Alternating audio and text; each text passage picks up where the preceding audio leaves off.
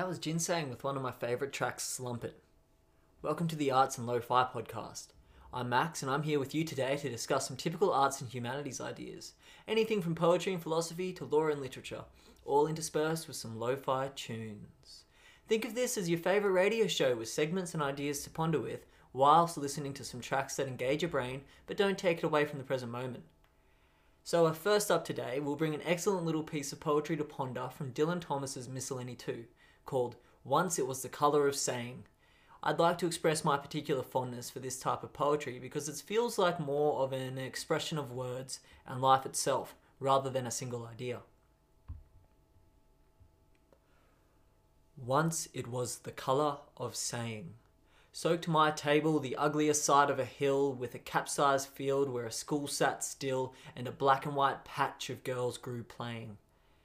The gentle sea slides of saying I must undo, that all the charmingly drowned arise to cockcrow and kill when I whistled with mitching boys through a reservoir park where at night we stoned the cold and cuckoo. Lovers in the dirt of their leafy beds, the shade of their trees was a word of many shades, and a lamp of lightning for the poor in the dark. Now my saying shall be my undoing, and every stone I wind off like a reel. So yeah, pretty sweet.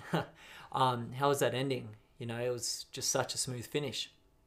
So here's another ginseng track to get you in the mood before we attempt a quick look at the pre-Socratic philosopher Zeno and his paradoxes.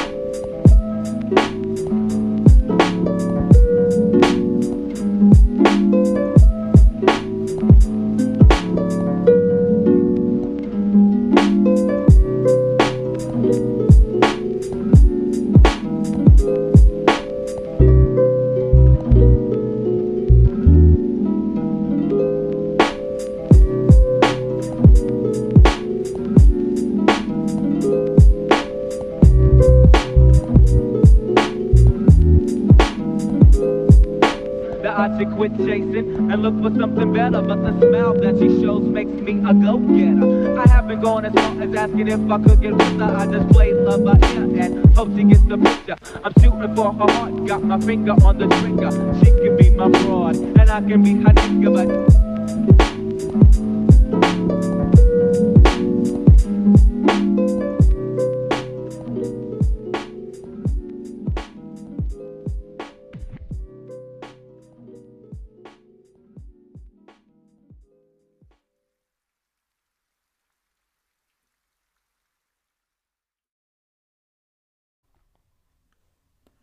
Alright, Ginseng with his track Affections. So soft, so sweet. All his stuff is just so easy to vibe to. I so love it. Okay, so I mentioned Zeno and his paradoxes earlier. Now, I'm not here to analyze the works of philosophers for you or tell you that they are right or wrong. All I'm going to do is try and break down the thick of their work, maybe give a bit of background, touch a little bit on the juicy bits, and then it's up to you, my dear listener, to try and feel out what the philosopher is saying. Don't worry, I'll give you time to absorb it in with some more ginseng, a very talented music producer and the feature artist for this episode of Lo-Fi and Arts.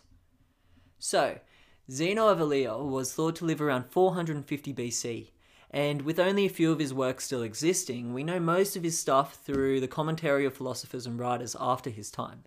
There is word by Diogenes saying Zeno bit off a tyrant's ear, which is pretty juicy, but we're not about that here right now. We're about his paradoxes. So I will outline two favourites taken straight from Wikipedia. The first is that a single grain of millet makes no sound upon falling, but a thousand grains make a sound. Hence, a thousand nothings become something. This philosophy, although seeming absurd, seems to be deeper than saying that as human beings we cannot trust our meagre senses to ascertain certain realities of our world. Or it could be exactly that. It could be saying exactly that. So, the second one is the dichotomy paradox, which is an observation that you can halve distances forever without ever reaching something. It goes, that which is in locomotion must arrive at the halfway stage before it arrives at the goal. So, looking at these paradoxes, they seem quite insightful, especially from such a long time ago, because they actually reach into the modern day with ideas that are now found in quantum physics, which is the science of understanding the parts of the universe that make up the universe that we can't necessarily fathom with our um, basic senses.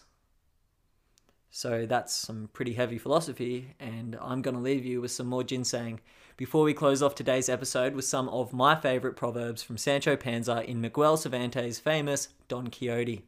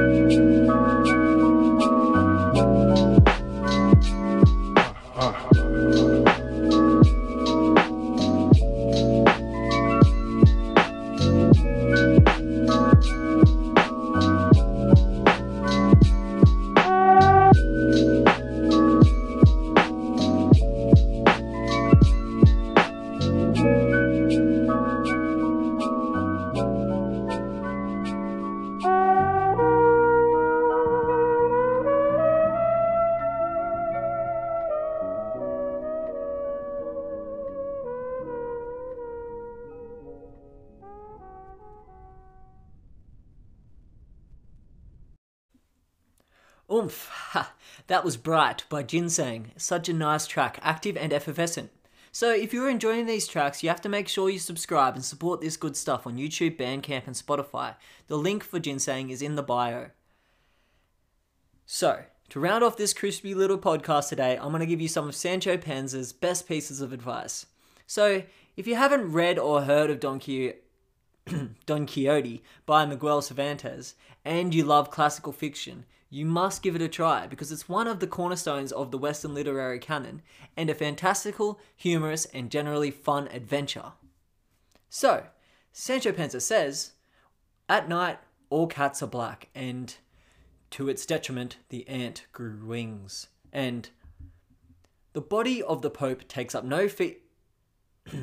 the body of the Pope takes up no more feet of earth than the sexton, even though one may be taller than the other. Because when we enter the grave, we all have to adjust and scrunch up. Or rather, they make us adjust and scrunch up, even though we may not like it. And good night. So, thank you for listening today. Um, I'll leave you with some much deserved gratitude to Ginseng and one more song for the road. This one is called Still Thinkin'.